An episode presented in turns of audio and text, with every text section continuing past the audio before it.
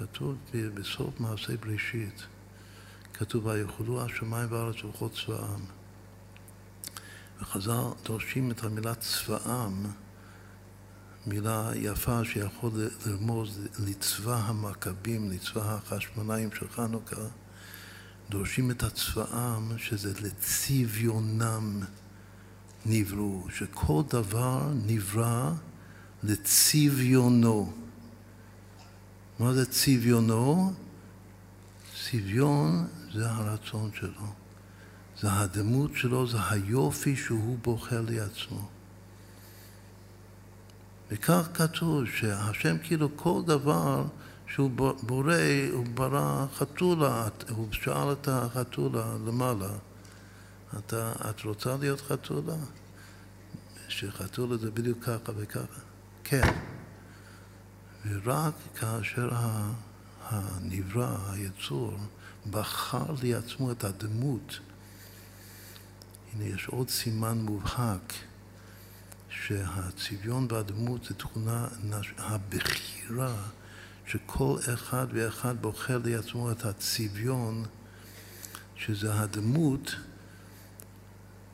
זה גם על פי כלל גדול כתוב בקבלה בחסידות, שבמעשה בראשית אצל האדם הראשון כתוב נעשה האדם בצלמנו כדמותנו, יש צלם ודמות, גם בדקדוק, צלם זה לשון זכר ודמות זה לשון נקבה, וכתוב ככה שהצלם זה האיש והדמות הוא האישה. נעשה אדם, אדם זה כולל לשניהם. ויקרא את שמם אדם, השם המשותף של האיש והאישה זה האדם. השם אומר נעשה אדם בצלמנו כדמותנו, הצלם זה הולך על האיש, הדמות על האישה. חנוכה זה חנוך כ"ה כה, כה זה לשון דמות, כף הדמיון, כה.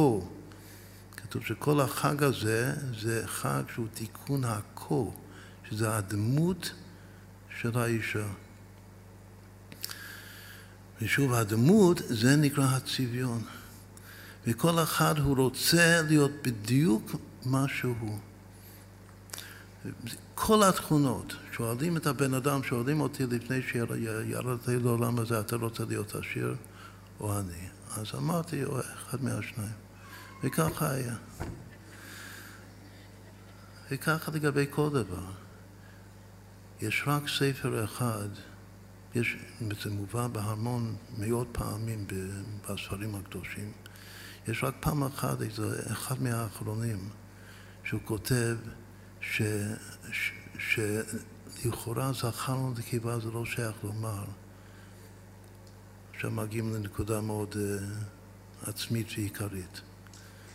האם אני בחרתי להיות איש, ואם את בחרת להיות אישה, או שזה דבר שרק השם קבע.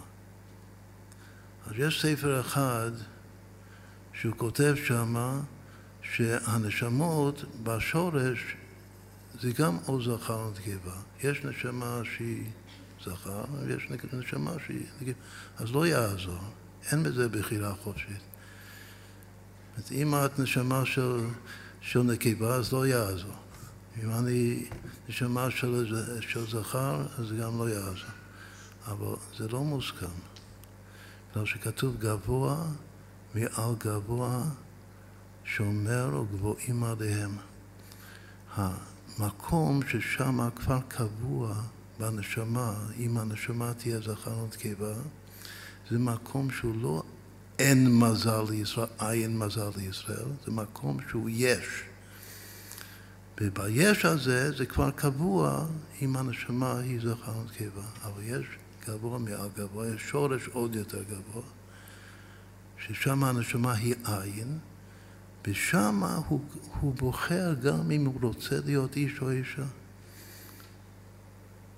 יש צד לכאן, צד לכאן. אם, שוב, העיקרון של הבחירה זה, זה עכשיו בעלייה,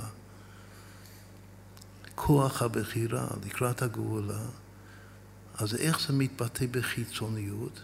בדיוק מה שאנחנו רואים היום לדאבוננו, יש אה, תופעה שלילית מאוד, שאנשים מתבלבלים לגבי המין שלהם. ופתאום חושבים שאולי אני עכשיו יכול לבחור הפוך. לא. אתה צריך לדעת שאתה בחרת להיות איש, ואתה בחרת להיות אישה. וזה הכי טוב לך. איפה? בעין. שוב, העבור שאמרנו קודם, שרק צדיקים גדולים בוחרים כל מה שקורה איתם בחיים.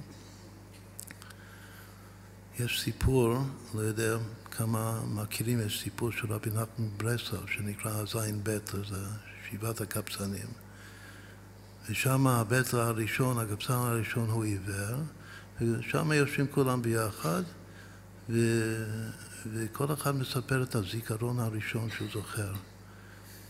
אז, אז אחד אומר שאני זוכר שהייתי מראה, משהו רוחני לפני, לפני, לפני שהנשמה שלי ירדה לעולם הזה.